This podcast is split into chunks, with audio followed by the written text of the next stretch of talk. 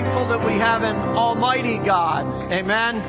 That nothing is too difficult for Him. It's my prayer that no matter what burden you might have tonight, that God just take it away. Amen. And just uh, thank you for being here in the house of God. For those of you who have not been with us, still on spiritual disciplines, we've been looking at the words of Paul to Timothy that says, Discipline yourself for the purpose of godliness.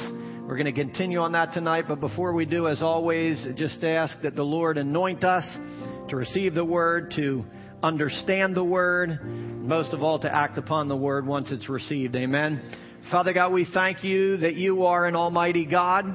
We thank you that nothing is too difficult for you. We thank you that you've come before us today, God, that you have paved the way for all those that are here to be here. And I pray, Father God, that you have already done a work in the soil of their soul, that throughout this day, God, you've been doing something in their lives so that they would be able to receive your word this evening, receive it with gladness, that it might spring up and bear fruit and fruit that will last. So God, we confess as always our need for you, our need for your anointing, our need for your Holy Spirit.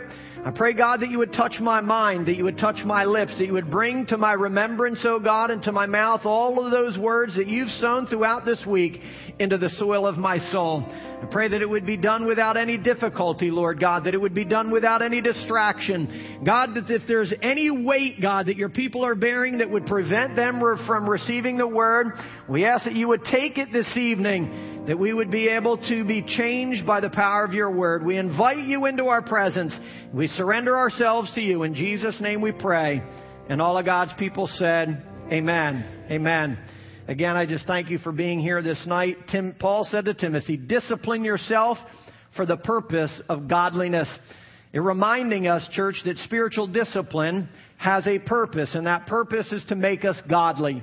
The purpose of spiritual discipline is to make us holy and to make us righteous. It's to, to transform us into the image and to the likeness of Jesus Christ. And the reason for this series, however long it will be, however long the Holy Spirit prompts me to stay on one particular discipline or move on to another, but the whole reason for this series is to help us to become more like Jesus Christ through spiritual discipline and through the habits of devotion that we've been talking out talking about over the last several weeks. The discipline that we have focused on the last two weeks is that of scriptural or scriptural intake the hearing of the Word of God, like you're hearing it tonight, like you hear it on Sunday mornings, the, the reading of the Word of God, which you would do in your own, I hope, personal devotion time in the morning or in the afternoon at night, whenever you can break away and get into the Word of God. This is part of the spiritual discipline. This is part of taking in the Word of God and not just the hearing it, not just the reading it, but like I said last week,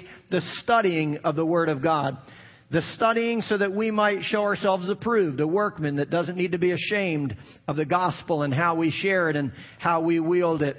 So the spiritual discipline that we've looked at the most so far, and actually the only discipline that we've, uh, you know, covered in detail, is taking in the Word of God into our lives for the purpose of godliness.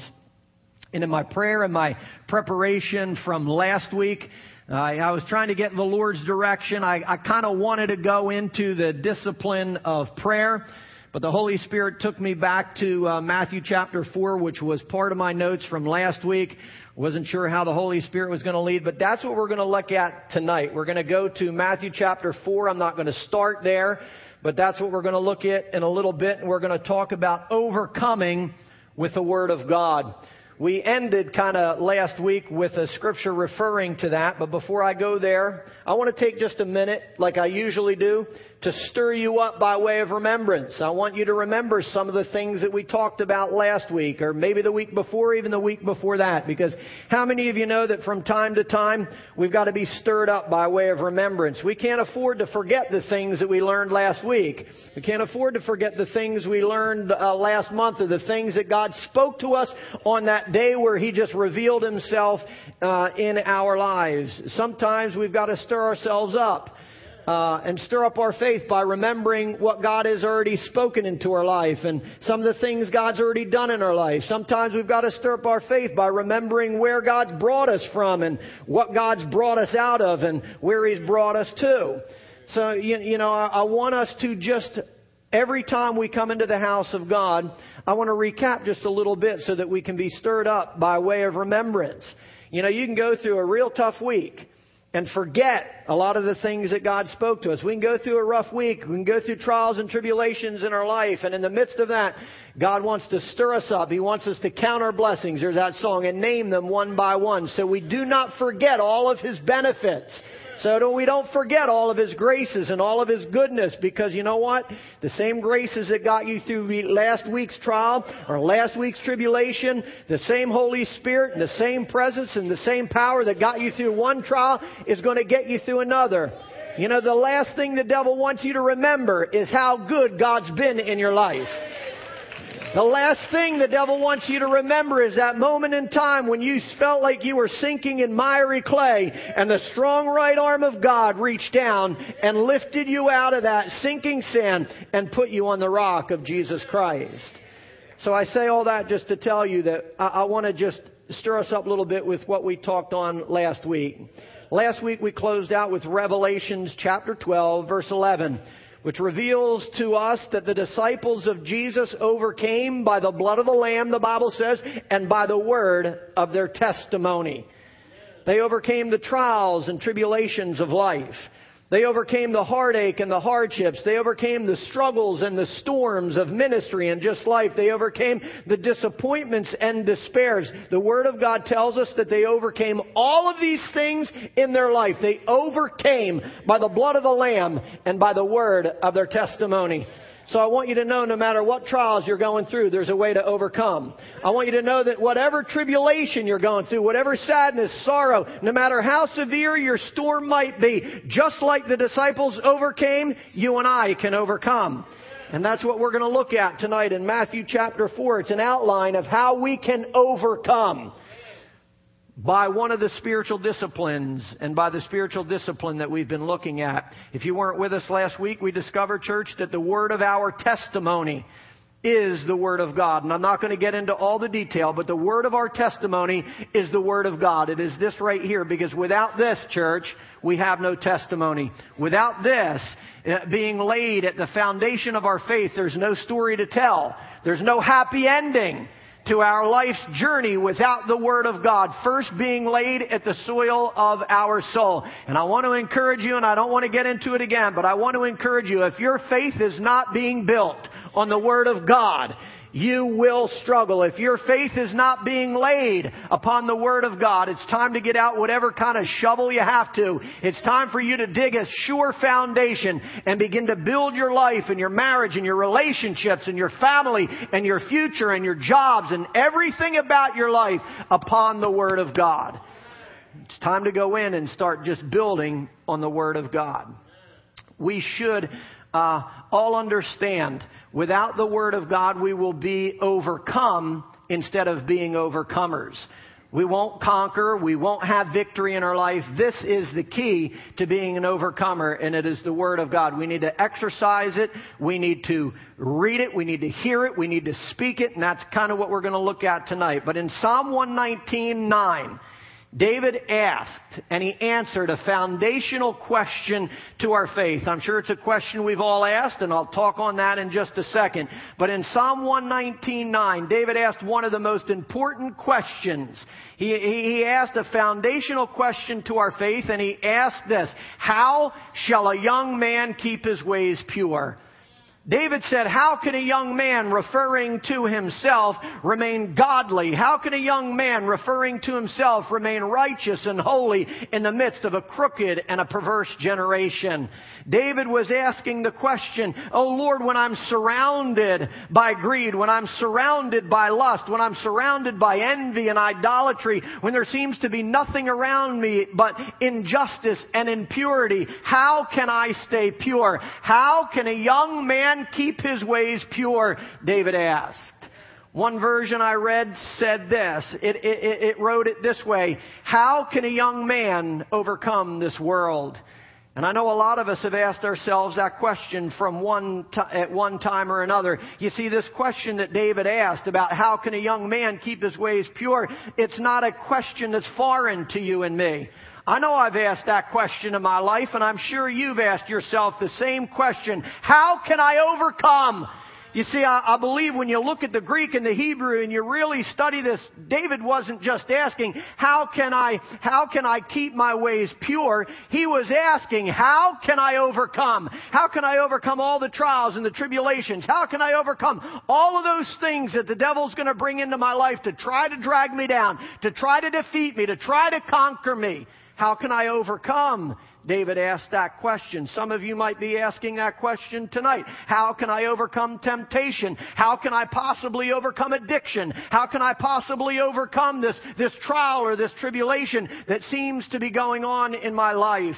I've been struggling with depression. I've been struggling with anxiety. I've been struggling with fear. I don't seem to have clarity of thought or clarity of mind. How can I overcome these things? David was asking. How can I overcome my temper? How can I overcome anger? How can I overcome all of these things that the devil just brings into my life? How can I overcome lust? How can I overcome the desires of my flesh? And Jesus wants us to know, the Holy Spirit wants us to know that there is an answer to this question because if you read this passage without hesitation, without a second thought, without having to go to prayer, without having to ponder it any longer, David immediately asked and answered the very question. And he said, I will overcome by the word of God. He said, How shall a young man keep his ways pure? He answered it and said, By keeping it according to the word of God. I will overcome by living according to the word of God. I will remain pure by, by guarding my heart and guarding my life according to the Word of God. I'll overcome sin. I'll overcome lust. I'll overcome all of these things. He was saying, I will keep my ways pure by hiding God's Word in my heart so that I will not sin against him. David understood the power of the word. He knew that there was one way to keep his way pure. He knew there was one way to remain godly, one way to stay righteous, one way to stay holy. He knew there was one way to, to remain in right standing with God. He knew there was one way to be pleasing to the Father. He knew there was one way to wisdom. He knew there was one way to strength. He knew there was one way to the anointing and one way to the power, and it was through the Word of God.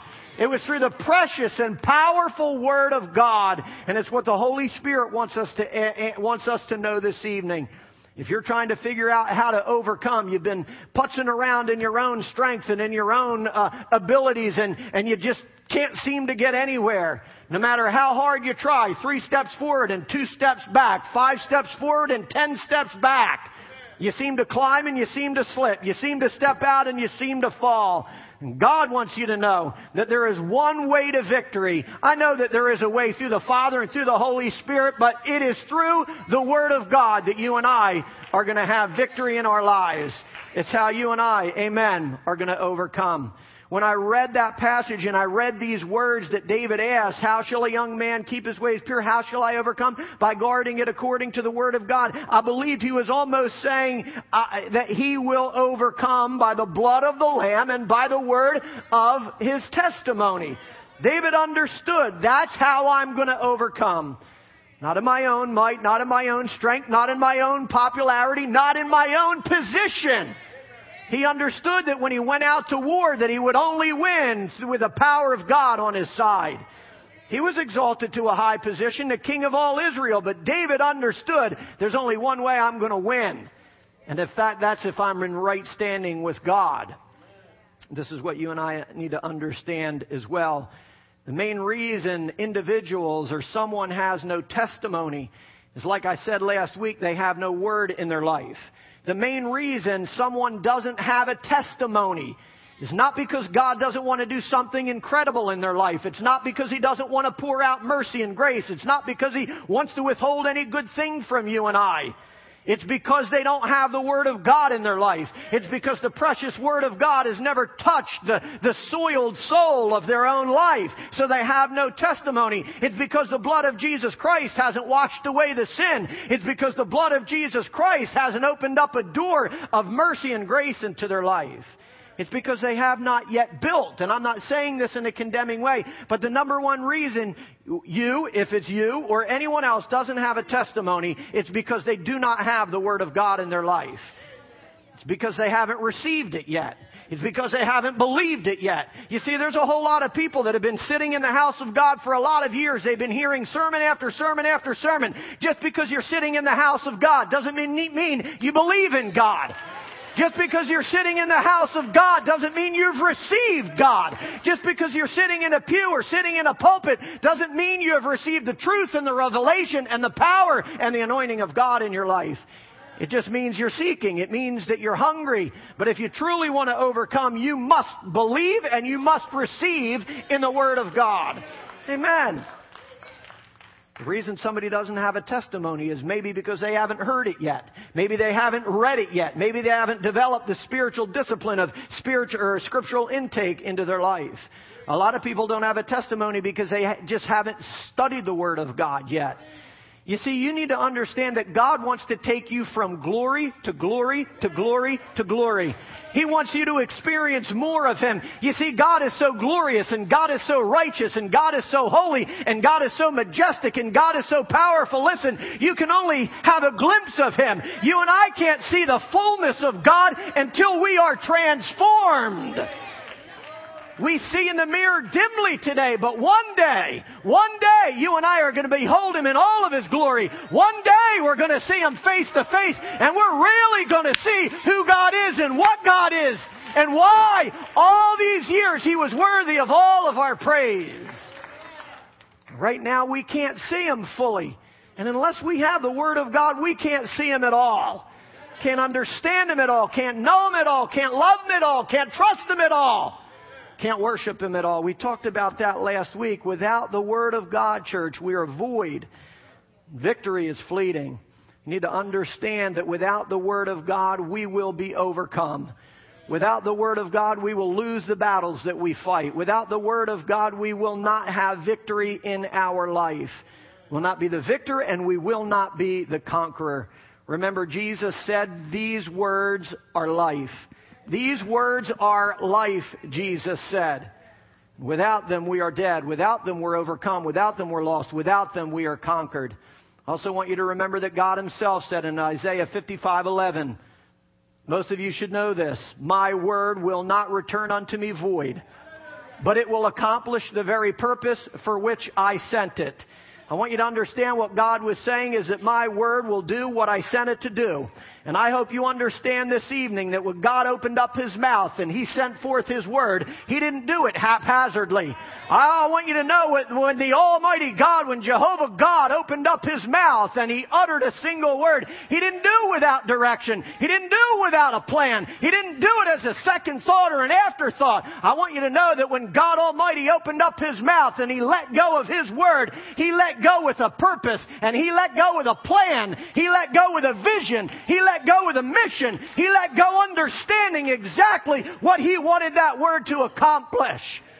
And God Himself said, My word is so powerful. My word is so anointed. My word is so true. My word is so real. My word is so alive that no matter where it goes, it will not return void, but it's going to do every single thing I intended for it to do. You got to listen to me, church. If you don't let the Word of God do what it has the power to do in your life, it's going to do it in someone else's. I hope you understand what I'm saying. If you don't allow the power of the, uh, the, the, the, power of the Word of God to be released in your life and do something miraculous in your life, it's going to move down the aisle. It's going to move down the row. It's going to move down the neighborhood. And it's going to find a life that is willing to receive the power of God into its life. Because His Word will not return void.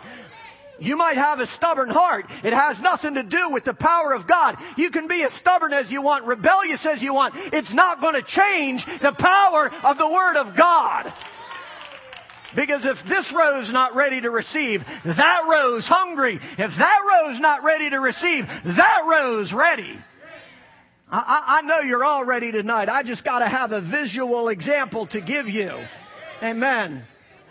So we need to understand that God's Word will not return void. It had a mission, it had a purpose, and it wants to accomplish it in your life. The biggest reason that we're not allowed, we're not seeing these things happen in our life. We're not ready to receive it. We're not willing to receive it. We don't believe what He says. Sometimes we act like it's nothing more than a fable, nothing more than a fairy tale. Sometimes we don't believe it. Sometimes we think, oh, that's too good to be true. But God said, My word will not return void. It'll accomplish the purpose for which I sent it. You need to understand if you don't claim the promise of God, someone else will. If you don't believe the Word of God, if you don't receive the Word of God, someone else will. If the person you've been witnessing to today turns a deaf ear and turns a hardened heart, don't give up, don't be faint. Someone else is going to receive it. Someone else will open up to it. You can go back to that other person, you can keep knocking, you can keep chipping away, but don't give up because His Word will do what it was sent to do. You and I need to understand that if you don't speak the Word of God, if you don't exercise the, the, the, authority that the Word of God gives you, someone else will. Someone else will, church. God's not a man that he should lie. He's not a son of man that he should change his mind. When God speaks, God acts. When God makes a promise, God fulfills. You need to understand that his word will not return void. It will do what he sent it to do. I hope you understand what God's word was sent to do.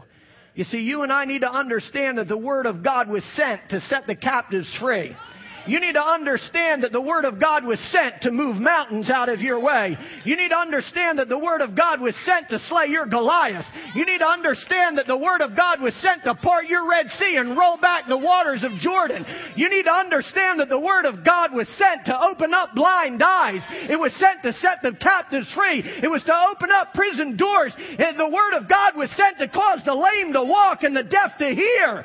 You understand what I'm saying? God sent His Word for a reason. Amen. It wasn't any second thought, no afterthought. He sent His Word to heal the sick and raise them up. He sent His Word to forgive us. He sent His Word to cleanse us, church. He sent His Word to bring us into right relationship with God. He sent His Word to, to do exactly what that song that we sang said. Take a heart that was stained like crimson and wash it and make it white as snow.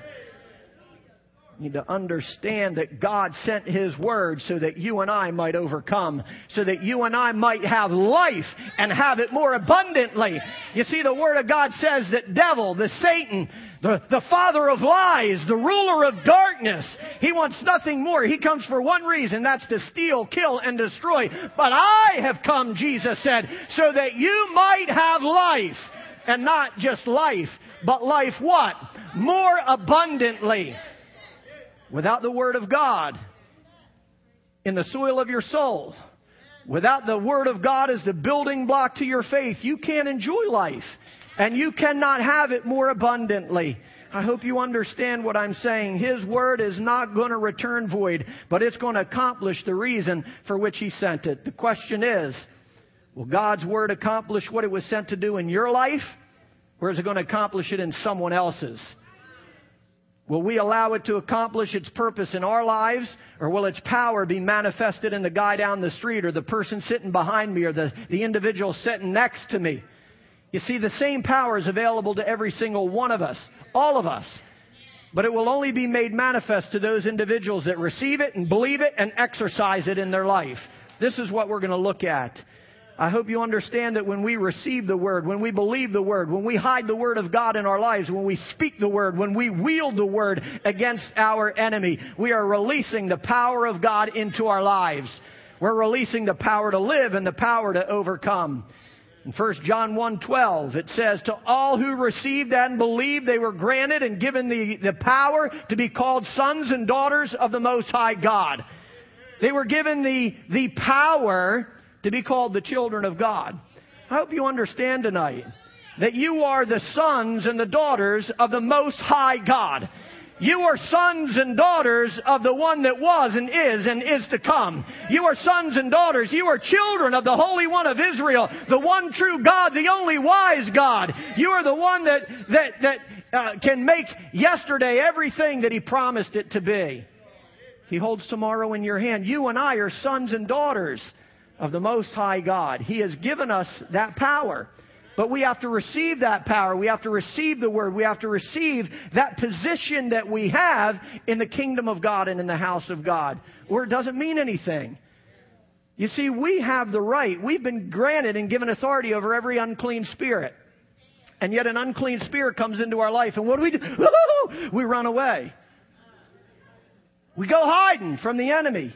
We hope he doesn't see us. We hope he doesn't come our way because we don't realize that we've been given the power to be called the sons and daughters of the Most High God. I'm not saying that that we should be a- arrogant. I'm not saying that so we should be proud. I'm saying that so we understand that he's given us everything we need to overcome, including the Word of God. How many of you want to live? How many of you want to overcome? We're going to look in Matthew chapter 4 and find out how we can do that in the last few moments that we have see how I can get through it. But Matthew chapter 4, and I'm not going to read it word for word. I'm going to just lead us through it, and you can read the, the, the scriptures that I highlight. But in Matthew chapter 4, it shows us that when Jesus was led into the wilderness prior to his earthly ministry, the devil tempted him three times, the Bible tells us, and all three times he overcame by what? He overcame by the Word of God. He overcame by speaking the Word of God to the enemy. In the midst of his temptation, in the midst of his wilderness situation, he overcame three times by the Word of God. And before I go on, I want you to realize that every temptation to given a man falls into one of three categories. Every sin, every temptation that you and I will face will fall into the category of the lust of the flesh, the lust of the eyes, or the pride of life. No matter what temptation comes your way, will fall, uh, all of them will fall into one of those three categories. And when you read this passage, when you read Matthew chapter 4, you're going to see that Jesus was tempted in all three of these areas. And he overcame every time by the Word of God. Jesus spoke under God's authority. This is what I want you to remember. When Jesus was in the wilderness, when Jesus was tempted by the devil, and we're going to look at the specific temptations, but when the devil came at him and he spoke the word, he didn't speak his own word. I want you to understand that even Jesus, the Son of God, spoke the words of his Father. You see, if you remember, Jesus said to the listeners, I, I, I don't speak on my own accord. I only speak that which my Father bids me to speak. I only do what my Father bids me to do. I don't walk in my own strength. I don't walk in my own authority. I walk in the authority and the power power of my Father God. And everything He tells me to speak, I speak. So Jesus, even as the Son of God in the wilderness when He was tempted, did not speak His own words. He spoke the words of His Father. He spoke the Word. He said each time, it is written. It has been written by the hand of my Father. And this were, these were the words that he stood on. These were the words that he used to overcome temptation. I want you to realize whenever you're going through temptation, your words aren't going to get you anywhere. Your words aren't going to bring victory into your life. Your words aren't going to chase the devil away. Your words aren't going to cause the sun to shine and, and, and, the, and the stars to stay bright in your life. It's the Word of God that you have to speak. It's the Word of God we have to cling to. And this is what we have to look at. If Jesus needed to speak the Word in His wilderness, how much more do we need to speak the Word in ours? If Jesus, the Son of God, had to speak the Word of God in His wilderness, how much more do we have to speak the Word of God in ours? If He needed to exercise the authority of God in His life, how much more do we have to exercise the authority of God, being the Word of God in our lives? Understand the main reason most of God's people are losing the battle, like I said, is because they are not speaking the Word of God into their life. You see, it's one thing to, to read it, it's one thing to know it, it's one thing to understand it. But we have to start releasing the Word of God into our life. We have to start speaking the Word of God over the situations that we face in our life. When Jesus and the disciples were out in the storm, and the storm came, right? You know the story. The storm came and they were tossed about to and fro and the disciples were thrown into a tizzy and they panicked and they thought God didn't care, thought Jesus didn't care. What did Jesus do? He spoke. He stood up against those raging winds and that stormy sea, and he stretched out his hand and he said, Peace be still. You see, sometimes we've got to speak our faith. Sometimes we've got to release the authority of God through the words that we speak and the power of God through the words that we speak. That's why prayer is so important. That's why confession is so important. That's why praise and worship is so important because it vocalizes, it releases the power of God into our life.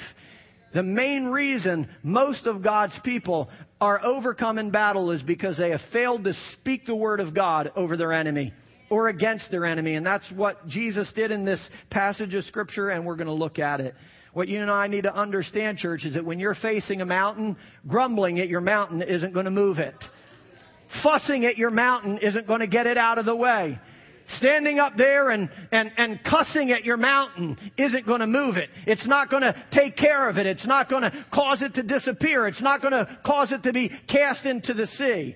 You need to speak the word of God. You need to release the authority of God to that mountain. Bible says, speak to the mountain and it shall be moved. Don't kick it. Moses got in trouble when he said that. God told Moses, speak to the rock and watch something flow forth. But he didn't. He got, he got mad. He got upset and he, he struck it. And so often we go through life striking at our enemy. We go through life striking at our situation, striking at our circumstance, cursing at it, fussing at it, grumbling at it, when all we've got to do is open up the Word of God, open up our mouth, and speak the Word of God against it. And it'll be moved out of the way. This is what you and I need to understand. Releasing the Word of God will help us to overcome. It's exactly what happened with Jesus in Matthew chapter 4. Look at it real quick. Verse 1. It says, Then Jesus, after being baptized in water, was led by the Spirit into the desert to be tempted by the devil. He was about to be tested, church. He was about to be tried. And something uh, most of us don't want to have to endure in our Christian walk or these trials and these tribulations. We don't want to have to go into a desert place. And how many of you understand sometimes God takes us there? I want you to understand that in our Christian walk, sometimes in our Christian walk, God will lead us to a desert place. Sometimes He will lead us to a desol- desolate place. Sometimes He will take us into our own wilderness. But I want you to understand it's not to defeat us. It's not to bring us down. It's, it, it's not to destroy us. It is to build us up. It is to take us from glory to glory to glory. It's to mature us. It's to, it's to develop within us a character and a righteousness that we would not have without it. You see, the thing that I don't want you to confuse, I don't want you to think or get a misunderstanding of God that, oh, he was led into the wilderness to be defeated. He was led into the wilderness to be overcome. He was led into the wilderness. I don't want you to think that God takes pleasure in your pain. He doesn't. 1 Corinthians, or 1 Corinthians 10:13 says that God will not allow you to be tempted beyond that which you are able to bear. Because no matter what temptation you face, no matter what temptation you encounter, the Bible says that along with that temptation, He will provide for you a way of escape so that you might endure. You see, the biggest problem that we face, though, is that when we are led into our wilderness, when we're led into this place of temptation, this trial and testing where God wants to develop us, where God wants to mature us, where God wants us to rise up, wants us to rise up and where He wants to strengthen us, where He wants our roots to go down deeper. When we find ourselves in that, in that wilderness situation, in the flames or in the fire, we forget all about the escape route God has given us. We forget all about the, the way of escape that has been provided. We forget about the Word of God. We forget about the promises of God. We forget about the Spirit of God. You see, most of us get burned in life because we have failed to find the way of escape. Because we have failed to, to take the way of escape God has provided us. And, and when we are overcome by temptation, who do we blame? We blame God. We fuss at God. We complain to God. Why would you let this happen? Why would you, when all along He has given you and I a way of escape? It'd be like saying, look, I don't want to get too far off because I don't have a lot of time, but it'd be like an individual that's caught in a fiery building and he has right in front of him an escape route. He knows exactly what doors to go through. He knows exactly what hallway to go down. He knows exactly what stairwell to use, and he does not use it. It's exactly the same with you and I. God has given us a way of escape. He's given us a way to overcome every temptation that we will ever face in life. We simply have to use it. We can't blame God when we refuse to use the escape route He's given us. We can't blame God when we refuse to go to prayer. We can't blame God when we refuse to open up the Word of God. We can't blame God when we refuse to, to worship in order to open up the windows of heaven. We can't do that, church. He has provided us a way of escape, and we have to learn how to take it. This is exactly what Jesus did. He provided a way of escape. Sometimes well, God will take us to a place of testing. Sometimes God will take us to a desert in order to strengthen our faith, church. Like I said, in order for our roots to go down deeper. Sometimes God will take us or allow us to go through a pit in order to get us to the palace. We need to understand these things. Sometimes God will take us through a fire, not to destroy us, but to purify us, to refine us. Sometimes He'll take us through the flood to do the same thing, not to wash us away, but to wash our sins away, to wash our complacencies away. Sometimes, church, we need to understand that it'll take us to the middle of a storm in order for us to find the anchor that holds. To find the, the God who never fails that we sang about. So often we fail to look at these trials and tribulations as a tool God is using to make us more like His Son, Jesus Christ. Sometimes we fail to look at them as a tool God is using to strengthen our spiritual disciplines, to get us to our knees, to get us to a place of prayer, to get us to seek for an answer, direction. I think this is exactly what we need to understand. Jesus was tempted by the flesh. I'm going to have to get through this real quick. After 40 days, tempted by the flesh. After 40 days, the Bible tells us that he was hungry. After 40 days, the Bible tells us that his stomach began to cry out for food. After 40 days, the Bible tells us that his flesh was making itself known. You understand that? I think all of us has been there. After 40 days, his stomach began to grumble and his stomach began to complain. His stomach wanted to be fed. His stomach wanted to be satisfied. He was tempted by the lust of the flesh, church. And at that very moment of weakness, at that very moment, guess who showed up on the scene? The devil did. I want you to understand He's going to do the same thing with you in your very moment of weakness.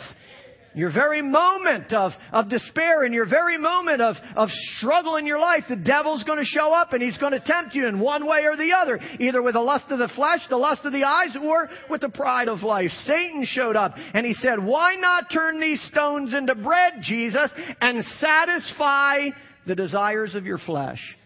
Why not take these stones that are worth nothing and make them satisfy your flesh. And I'm going to expand on that just in the last couple minutes that we have. Why not give in to these cravings, the devil was saying? Why not give in to the desires of your flesh, Jesus? No one's looking. No one's watching. Come on, Jesus. Why don't you just satisfy yourself? No one's ever going to know. No one's ever going to find out, Jesus. Just you and me out here. Why don't you just turn those stones into bread and satisfy the longings of your flesh? How many of you know the devil does the same exact thing for you and me? He shows up when our flesh is weak. He shows up when our flesh is hungry. He shows up when our flesh is crying out and when our flesh makes itself known. He shows up when you're tired. He shows up when you're down. He shows up when you're stressed. He shows up. The devil shows up when your bank account is low and your anxiety level is high. This is when the devil shows up in our life. He tempts you when you've had a bad day and when tomorrow looks even worse. He shows up in your wilderness situation and he says the same exact thing. Why not turn these stones into bread? And I hope you understand this is what he says to us. Why not turn these stones? You see, because there's stones in our life that are worth absolutely nothing.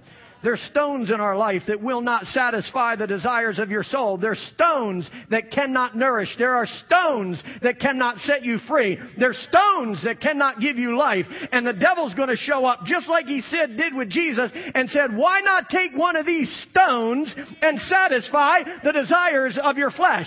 Why not pick up this bottle of booze that's not worth anything, that can't give you life and can't give you hope, can't set you free, can't cause you to overcome, can't give you victory. Why not take this stone and satisfy yourself with it? Why not take the stone of drugs? Why not take the stone of alcohol? Why not take the stone of, of lust? Why not take the stone of pornography and try to satisfy yourself with it? And the saddest story is we give in. We pick up those stones and we try to satisfy the longings of our soul with a stone, with something that's worth nothing can't have life. Our entire life we got sons and daughters of God that are turning to stones instead of turning to the Word of God. You see, Jesus didn't turn to a stone for his sustenance. He turned to the Word of God. And he said what? He said, man shall not live by bread alone, but by every word that proceeds from the mouth of God. Jesus said, that stone's not going to satisfy me. That stone's not going to fill me up. That stone's not going to quench the thirsting of my soul. It's not going to satisfy the hungry. But the Word of God, the bread of life, will give me everything that I need. And you and I need to understand the same thing. You want to overcome the lust of the flesh? Speak the Word of God. Break the bread of life. This is how we overcome the lust of the flesh. Don't go through life, church, trying to satisfy your soul with stones that have no value, stones that have no nourishment, and stones that cannot offer you life. He was saying, why not give in to those carnal cravings? But what did Jesus do? He spoke the Word of God. You want to overcome? Hide the Word of God in your heart, like David said. You want to overcome, you want to defeat the flesh, speak the word of God over your life. You want to put the devil in the flesh to flight, or the devil in your flesh to flight, then start wielding the word of God in your life. I want you to understand in the midst of this temptation, Jesus found his way of escape. You, you gotta remember, Jesus was flesh, just like you and me. Jesus needed a way of escape. Jesus needed to overcome the temptations of the devil, and he did it with the Word of God. Why is it we wait so long to break the bread of life when the devil's tempting us and the devil's coming after us? Why? I don't know why. I find myself asking me the same exact question. Jeff, why'd you wait so long to just break the bread of life and find satisfaction in something other than a stone? I'm going to try to move on to the next one real quick. Jesus spoke the word of God. He overcame the lust of the flesh. He overcame the hunger of his flesh and the cravings of his flesh. He overcame the, the temptation of the flesh with the word of God, and so must we. But a minute or two later, the devil comes to him again. You read the story, because how many of you know, church, that the devil doesn't give up? The devil's not going to give up just because you were able to speak the word of God one time and just because you were able to claim victory one time doesn't mean the devil is going to give up. Listen, if one giant didn't kill you, he's going to send another one. If, if, if Goliath isn't able to bring you down, then he'll bring a Bathsheba into your life. You see, you need to understand if one giant can't bring you down, he'll bring something else into your life. If one trial wasn't enough to knock you down, he's going to send another one.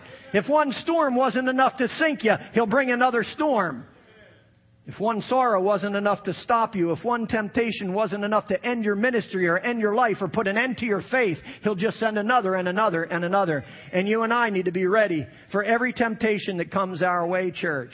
He did it to Jesus. He'll do it to you and me as well.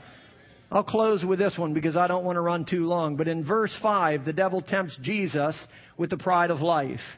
He tempted him with the lust of the flesh, and now he tempts him with the pride of life. And the Bible tells us that he takes him into the holy city and he stands him on the top of the temple supernaturally.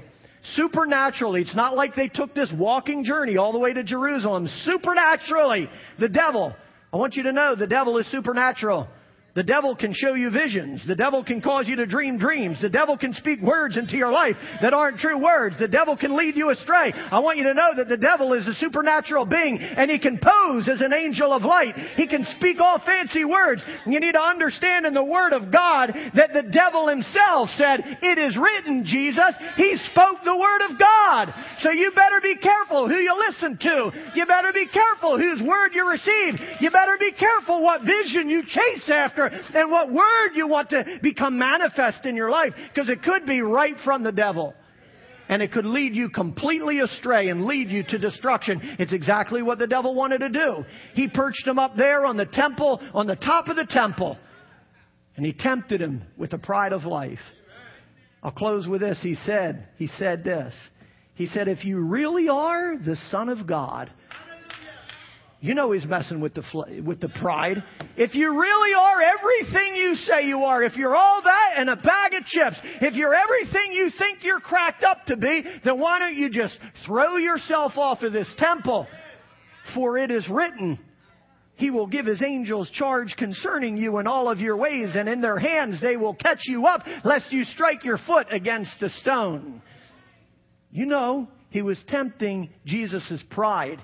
He wanted Jesus to lay down his humility and he wanted his pride to rise up. He wanted, listen, he wanted Jesus to defile the temple. Jesus was standing on the pinnacle of the temple. And what devil wanted Jesus to do was defile the temple with pride. I want you to understand that your life can be defiled by pride. I want you to understand that when you bring pride into the house of God, when you bring pride into a marriage, when you bring pride into a relationship, when you bring pride into any area of your life, it will defile what God is trying to do. This is exactly what the devil wanted Jesus to do, to jump off and defile the temple with pride instead of fulfilling God's plan and purpose through humility. And he overcame by the Word of God. He defeated pride with the Word of God. If you want to defeat pride, it starts with the Word of God. If you want to defeat pride, surrender yourself to the Word of God. If you want to defeat pride, don't lean on your own understanding. Don't lean on your own wisdom. Don't lean on your own strength. Lean on God. Trust in God. Turn to God. Surrender it to God. Open up the Word of God. Seek His direction. Seek His will. Seek everything that He wants for your life. Do not allow pride to defile this temple. You see, you and I are the temple of the Lord. And when you allow pride to come in, you allow pride to raise itself up and sit on the throne and the pinnacle of the temple, guess what? God can't use you. God can't bless you. You cannot overcome. You will not be victorious. And the only way that we can find humility, the only way that we can find the power of God and overcome is by allowing this to be seated on the throne of our temple, on the pinnacle of our temple. Your entire life, I know I'm going on, and this isn't even in my notes. The number one thing that the devil wants to do is to remove this from the temple and put pride in its place. And I'm not even going to have time to go on to the next. But if you're here tonight and you say, I, I, I just, I, I need to overcome pride. I need to overcome the lust of the flesh. There's some things in my life that I've just been giving room to. Look, I'm not saying it has to be some gross, uh, gross, wild sin. I'm just saying that there's an area of your life where you've been a little reluctant to give it over to God. There's something in your life that you know is keeping you from being what God wants you to be. You've been holding on to it. And if you're here tonight and you say, God, I just need to completely surrender because I don't want to defile this temple. I want to be an overcomer and I want good things to come into my life. And if that's you, I just want you to stand to your feet. I'm not even going to be able to get to the last temptation tonight. But you're here tonight and you say, God, I want to be a holy temple. I want to be a righteous temple. I want to be a godly temple. And I know that it starts with the Word of God. This is what we're going to have to pray before we close. Otherwise, I could go for another hour. Amen. Heavenly Father, we just praise you for your word. We praise you for your presence. We praise you for your truth, Father God, the revelation that has come forth tonight. I thank you, Father God, that you've given me words to speak, that you've given attentive ears, and you've softened hearts. And now I pray, Father God, that every word that was spoken would find its way into the depths of our soul. There's some individuals here tonight, including myself, God, who have tried to do things in our own strength, tried to do things in our own wisdom. The devil has come into our lives and he has tempted us with the lust of the flesh. He's, he's dangled some things out there. We've allowed our flesh to, to be satisfied. God, there might be some of us here who have been trying uh, to satisfy the desires of our flesh with the, the stones of life.